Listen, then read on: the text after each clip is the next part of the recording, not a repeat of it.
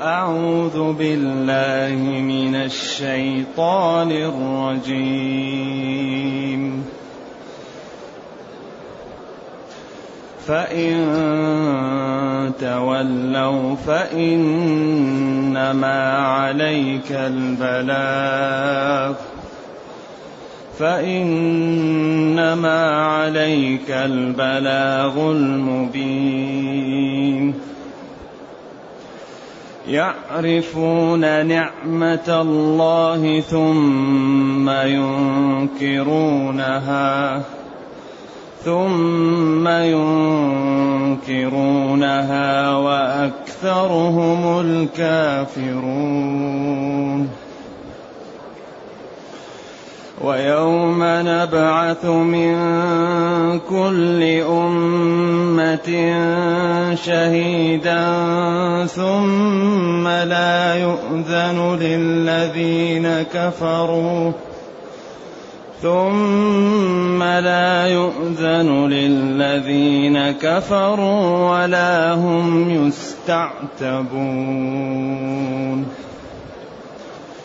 واذا راى الذين ظلموا العذاب فلا يخفف عنهم ولا هم ينظرون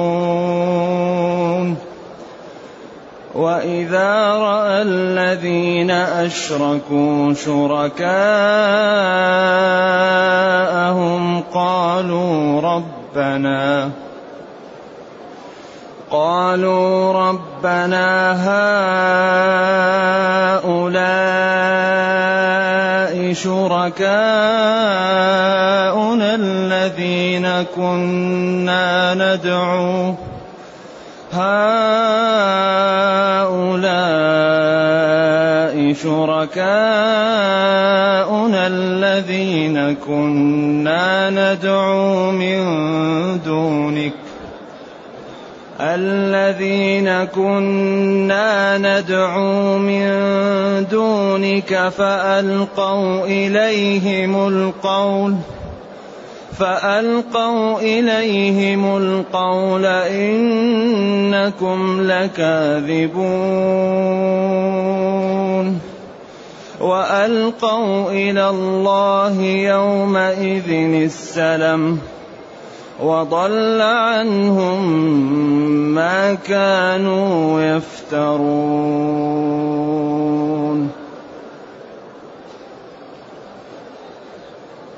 الحمد لله الذي أنزل إلينا أشمل كتاب وأرسل إلينا أفضل الرسل وجعلنا خير أمة أخرجت للناس. فله الحمد وله الشكر على هذه النعم العظيمة والآلاء الجسيمة. والصلاة والسلام على خير خلق الله وعلى آله وأصحابه ومن اهتدى بهداه. أما بعد فإن الله تعالى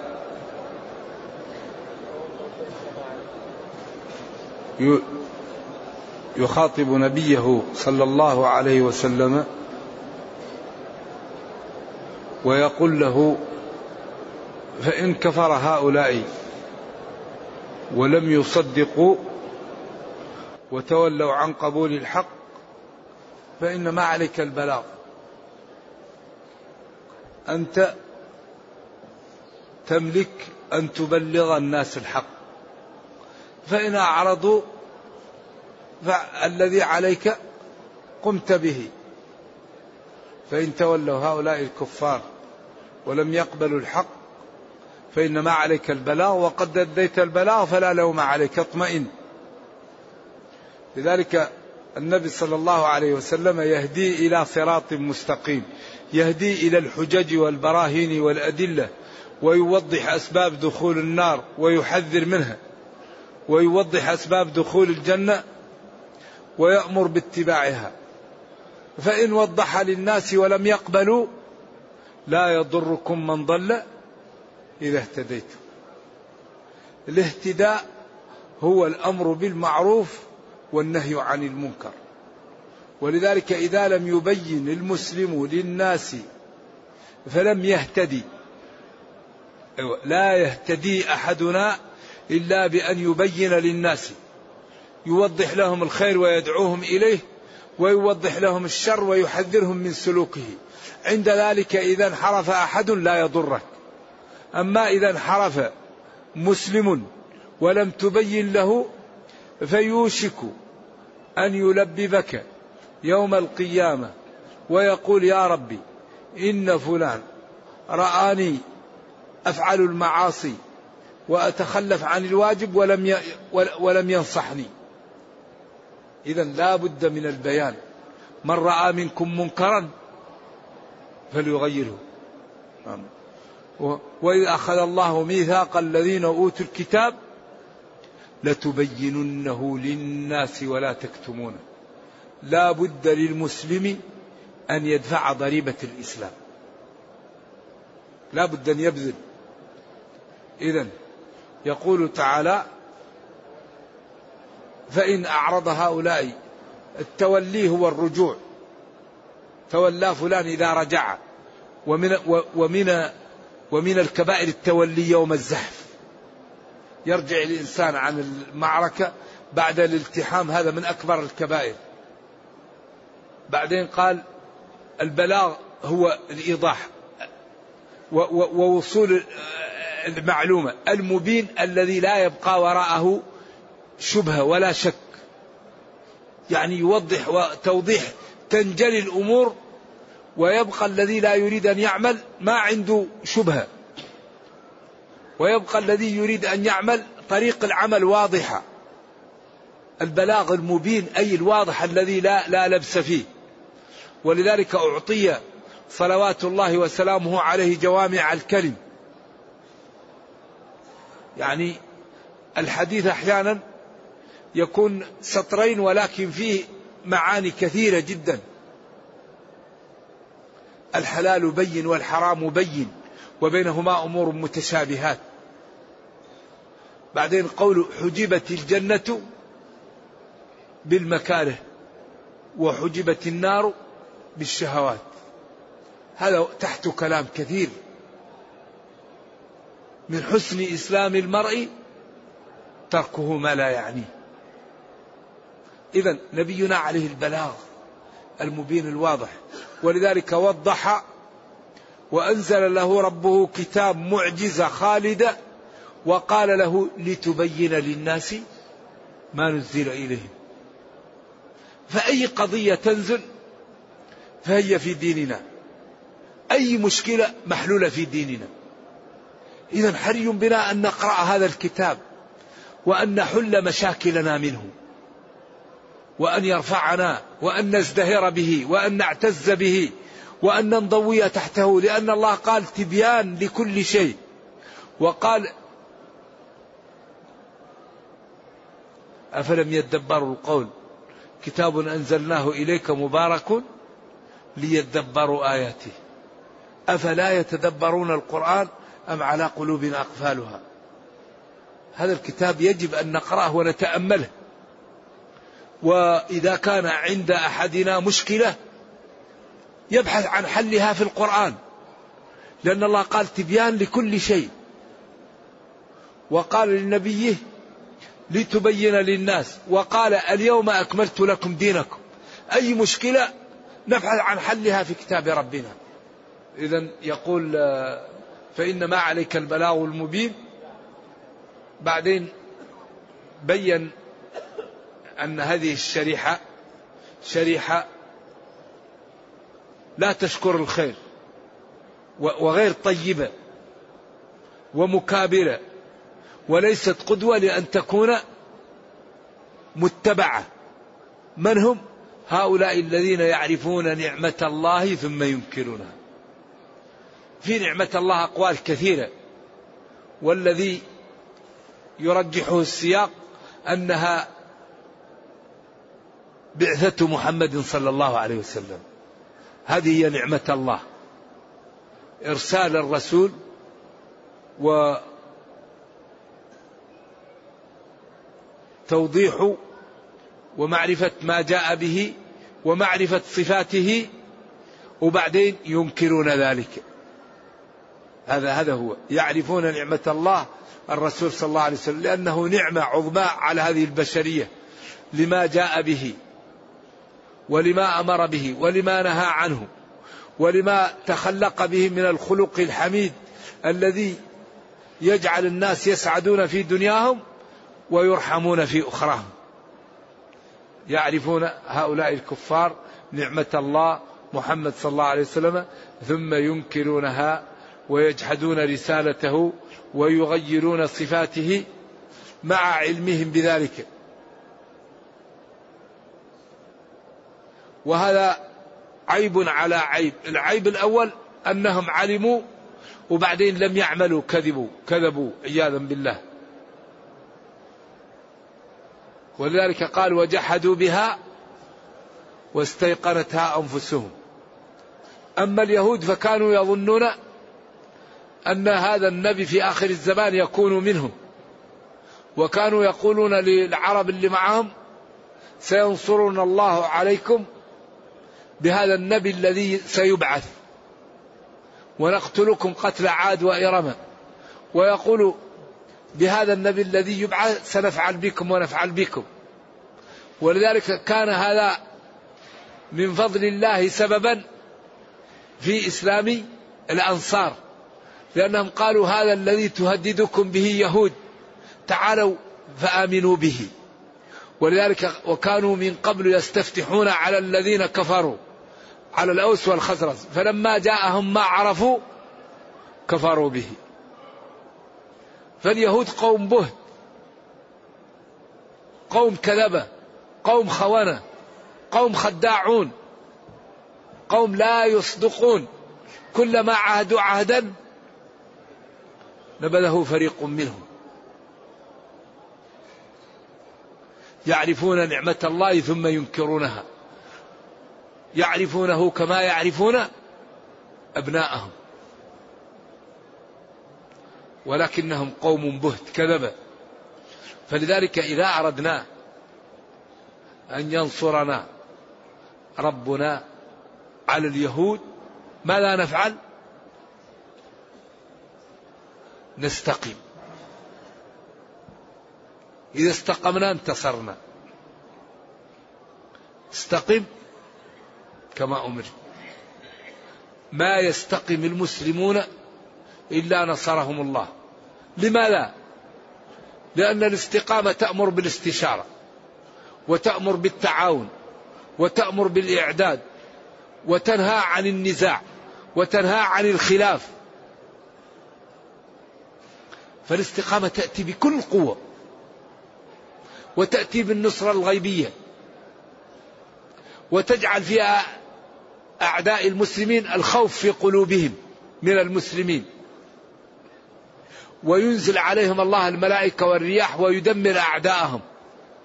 إذا فلنستقم. والنصر من عند الله. إذا ينبغي أن نبحث عن الأمور من أبوابها. إذا أردنا العزة إذا أردنا أن نكون أقوى الناس نستقيم. فاستقم كما أمرت. نتقي الله والله تعالى يجعل لنا من كل من ضيق مخرجا من اتقى الله الله يوقيه. ومن احتمى بالله الله يحميه.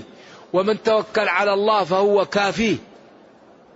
هذا كلام الله والله لا ينطق عن الهوى. قوله الحق. إذا الأمور واضحة. ولكن لا بد لنا أن نقوم بالأسباب. لا بد أن نقوم بالأسباب. الدنيا يحكمها قانون الأسباب. تبذل تربح تنام تخسر. كل شيء له ثمن. العلم له ثمن. التقى له ثمن. ونعم لها ثمن. الأولاد لهم ثمن. كل شيء له ثمن. والجنة لها ثمن. إذا إذا أردنا أي شيء نقوم بالأسباب. وإذا أقمنا بالأسباب الله يعطينا ما أقمنا به. لذلك حري بنا أن نهتم بأن نقوم بالأسباب. أسباب العلم. نقرأ. أسباب التقاء. نغض أبصارنا ونكف ألسنتنا. ونترك الغيبة ونترك الربا والنجش وأذية المسلمين. نطيع الله نستقيم ندعو الله الله يعطينا ما نريد. يعرفون نعمة الله ثم ينكرونها وأكثرهم الكافرون. هؤلاء الكفار الذين كانوا بين ظهراني النبي صلى الله عليه وسلم يعرفونه. هذه النعمة الكبيرة. ثم يكفرون بها ينكرونها. وأكثر هؤلاء الذين كانوا حوله هم الكافرون بخلاف المتقين فإنهم لا ينكرون نعمة الله إذا عرفوها بل يشكروها ويعملوا بمقتضاها. أكثر من يفعل هذا هم الكافرون لأن أكثر أهل الأرض كفار. أما المسلمون والمتقون إذا عرفوا نعمة الله شكروها وعملوا بمقتضاها. فسعدوا في دنياهم وأخراهم. ويوم نبعث من كل أمة شهيدا. نبعث نرسل من كل أمة من كل جماعة ومن كل بلد أو من كل قبيلة. شهيد رسول. أيوة لأن الله تعالى لا يعذب الخلق إلا بعد قيام الحجة. أبدا. لو كفر الإنسان لا يعذب قبل أن تأتيه الرسل. أبدا. وما كنا معذبين حتى نبعث رسولا. رسلا مبشرين ومنذرين لئلا يكون للناس على الله حجة بعد الرسل. وقال في حق الأفواج الذين يدخلون النار كلما ألقي فيها فوج سألهم خزنتها. ألم يأتكم نذير؟ قالوا بلى قد جاءنا نذير فكذبنا فكذبنا. إذا حلت عليكم عياذا بالله العقوبة الذين جاءتهم النذر فكذبوها. إذا لا يعذب أحد إلا بعد قيام الحجة. إذا في كل أم ويوم نبعث من كل أمة شهيدا رسول يشهد عليهم. فإن صدقوا قال صدقوا وإن كذبوا قال كذبوا. فإن أرادوا أن يراوغوا تأتي أمة محمد صلى الله عليه وسلم شهيدا عليهم. فيقال كيف تشهدين يا أمة محمد صلى الله عليه وسلم على هؤلاء وأنت بعدهم؟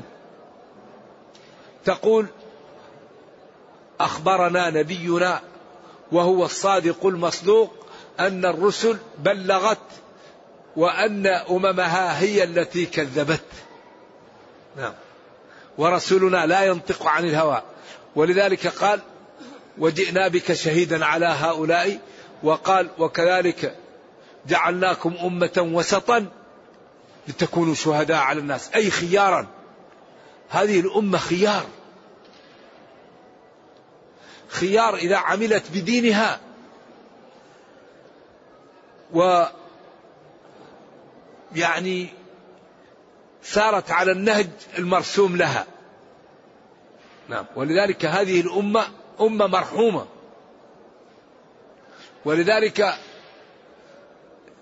طوائف الأمة كلهم يدخلون الجنة.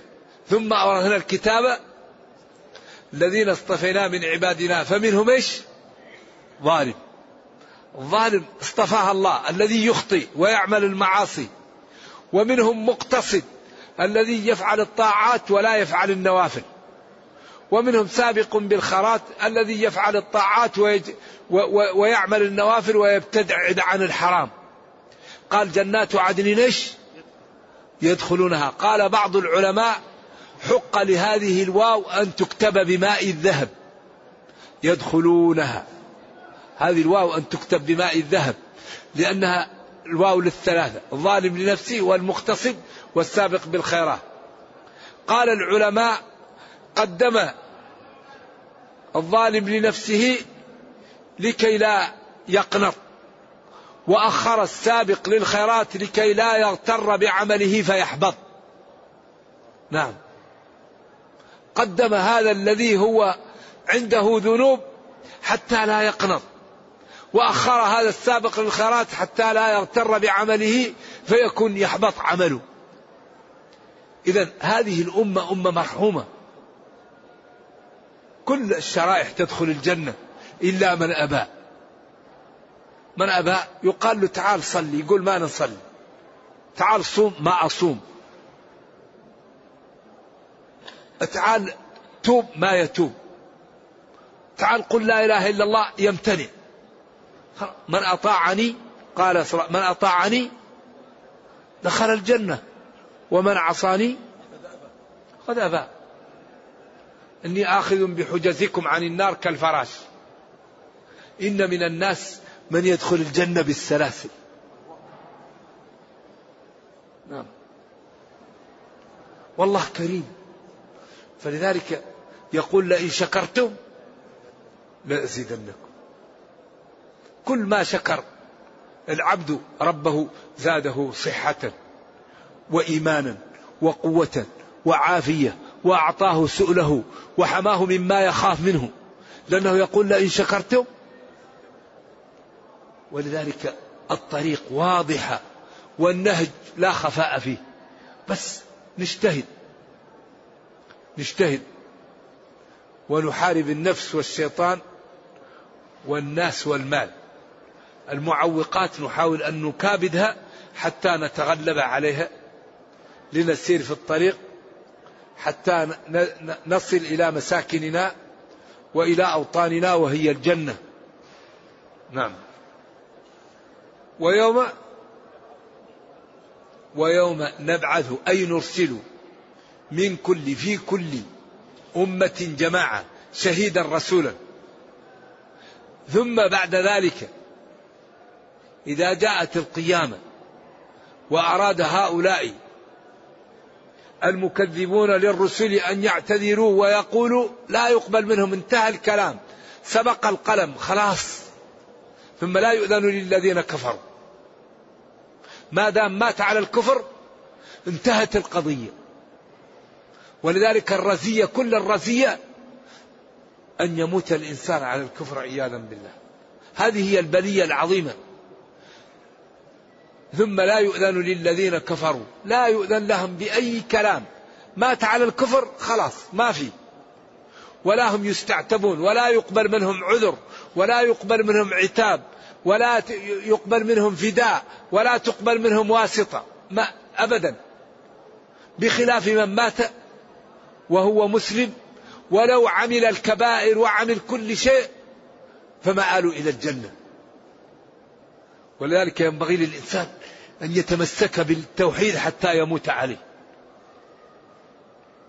ولذلك كان من دعائه اللهم ثبت قلوبنا على الإيمان. يا مقلب القلوب ثبت قلبي على دينك. القلب بين أصبعين من أصابع الرحمن يقلبه كيف يشاء. ثم لا يؤذن للذين كفروا ولا يقبل لهم عتاب أو عذر أو أي شيء. لا. استعتب إذا قبل عذره آه، عتبه ما يقبل. وإذا رأى الذين إذا رأى الذين ظلموا العذاب فلا يخفف عنهم ولا هم ينظرون. إذا رأى الكفار العذاب وعاينوه وباشروه لا يخفف عنهم ولا يمهلون. هل بعد هذا من عذر؟ الذين ظلموا الكفار. العذاب هو مباشرة النار عياذا بالله ومباشرة العقوبة. لا يخفف عنهم ولا يمرون ولا يمهلون وإنما من عذاب لا عذاب ومن لون لا لون إلى ما لا نهاية. كلما نضجت جلودهم النار مثواكم خالدين فيها. نعم. وما هم منها بمخرجين. لا بعدين وهذا عياذا بالله قد يقول البعض الكافر عاش مئة سنة على الكثير. لما لا يعذب مئة سنة ويخرج من النار؟ قالوا لأن الكافر لو عاد للدنيا لكفر. لأنه خلاص ولو, ولو ردوا لما نهوا عنه وإنهم لكاذبون. ذلك هؤلاء عياذا بالله مطموسون أشقياء قلوب لا تقبل الخير. فلذلك عذبوا عذاب لا ينتهي لما جبلوا عليه. ذلك ينبغي للعاقل أن يتجنب موارد العطب. موارد العطب الغيبة. الغيبة هذه تجعل الإنسان يوم القيامة يبعث مفلسا. الربا. يجعل الإنسان الذين يأكلون الربا لا يقومون إلا كما يقوم الذي يتخبطه الشيطان من المس. الفواحش. ظلم المسلمين. التكبر ازدراء خلق الله التعالي على شرع الله وعلى أوامر الله. كل هذه تسبب هذه موارد تسبب العطب وتسبب السخط. من أكبر أسباب الطاعة من أكبر ما يجر الإنسان للخير حسن الخلق. حسن الخلق ينال به الرجل درجة الصديقين. إذا من موارد الخير أن الإنسان يحسن خلقه. وحسن الخلق يتكون من ثلاثة جمل, جمل. بذل المعروف. كل معروف يمكن أن تبذله تبذله للناس. من الابتسامة في وجه أخيك ومن كلمة طيبة ومن أن تفسح له في المجلس ومن أن تساعده إن احتاج وأن تنصح له إن طلب. وأن تدعوه إن دعاك وأن تواسيه وتخفف عنه إن جاءه مشكلة وأن تهنئه إن جاءته نعمة. بدل المعروف بعدين كف الأذى. لا توصل أي مخلوق بأذى. بل تكرم جميع الخلق الطيب تكرمه لطيبه والبطال تكرمه لإزالة البطالة عنه. فطالما استعبد الإنسان إحسانه. والله جعل جزء من مال المسلمين العام لإكرام الناس وتأليفها للإسلام. ولا يوجد شيء أنفع من إكرام الخلق. لأنه إذا كان عنده مشكلة وتكرمه تزول عنه المشكلة ويقبل منك. لذلك اللها تفتح اللها اللها العطية. واللها الفم. الإنسان إذا أكرمته إذا رآك هش لك وفرح وفتح لك ثغره فرحا بك. النقطة الثالثة طلاقة الوجه. أن تبش في وجه إخوانك وتلقاهم بوجه طلق أو طليق. هذا أكثر ما يدخل الناس يجعل الإنسان ولو عمل قليل كثير. إذا نحن ينبغي أن يكون لنا برامج في الترشيد في الحسنات. ينبغي أن أن يكون لنا جلسات. كيف الإنسان يكسب أكثر كمية من الحسنات في أقل عناء هذا هو الترشيد. التجار يجلسوا مع بعض ويقول في صفقات ما فيها تعب وفيها ربح كثير. الناس في البيت يقولوا لازم نرشد في الكهرباء لازم نرشد في الماء لازم نرشد في الإنفاق. طيب لازم نرشد في الحسنات. فنعرف الطرق التي يجلب بها الإنسان الحسنات الكثيرة ونعرف الطرق التي تأكل الحسنات نتجنبها. فنرشد في الحسنات ويكون لنا اجتماع مع بعض لنكثر الحسنات ونقلل السيئات. وهذه أمور مفيدة لكن هل رأيتم جمعية لتقليل السيئات وتكثير الحسنات؟ الحمد لله في جمعيات كثيرة لكن هي تريد هذا لكن ما هو بهذا العنوان لكن بعناوين أخرى. لا يخفف عنهم العذاب أبدا ولا هم ينظرون ولا يمهلون. ثم إن الله تعالى يبين كيف يكون حال هؤلاء مع بعض يوم القيامة. وإذا رأى الذين أشركوا شركاءهم الذين كانوا يعبدونهم قالوا ربنا يا ربنا هؤلاء شركاؤنا الذين كنا ندعو من دونك. يعني يريدون أن يوقع بهم ليخف عنهم ما يجدون من ألم العقوبة التي يمارسونها لعل هؤلاء يشتركون معهم. فقال هؤلاء الذين كانوا يعبدونهم كذبوا ما لنا علم في ذلك ولا علاقة لنا بهم ونحن لم ندعوهم لذلك وإنما هذا ضلال منهم. هؤلاء شركاؤنا الذين كنا ندعو من دونك فألقوا إليهم القول إنكم لكاذبون. جاوبوهم وردوا إليهم الكلام إنكم في ذلك لكاذبون لا علاقة لنا بكم ولم نأمركم ولم ندري عنكم وأنتم فعلتم ذلك بضلالكم. وضل عنهم ما كانوا وألقوا إلى الله يومئذ السلام. هؤلاء الذين قالوا لمن يعبدوا هذا قالوا لله يا ربنا نحن أستلمنا واستسلمنا وانقدنا وأطعناك وفعلنا وفعلنا. ما عندنا أي شيء فيما وتبين لنا الحق. وضل عنهم ما كانوا يفترون. الأنداد والأوثان ونسبة الله لله ما لا يليق به من الولد ومن العجز ومن السب والشتم عياذا بالله للرب. غاب عنهم هذا وذهب وعاينوا الحقيقة لكن لا يقبل منهم هذا في هذا الوقت. لا. وحق عليهم ما كانوا يعملون ثبت عليهم وألقوا إلى الله يومئذ السلام وذهب وغاب عنهم ما كانوا يعملونه من الكفر ومن المعاصي وهذا الحقيقة لا عذر بعده. إذا النتيجة أن الإنسان يؤمن بالله ولا يكفر ويعرف ما الذي يجب عليه ليمتثل وما الذي يحرم عليه ليجتنب. كل هذا الكلام نتيجته أن الله هو المعبود بحق وأن النبي صلى الله عليه وسلم مرسل من عند الله ووعد المصدق به الجنة وأوعد المكذب به النار. كل هذا الكلام خلاصة هذه الجمل الثلاثة.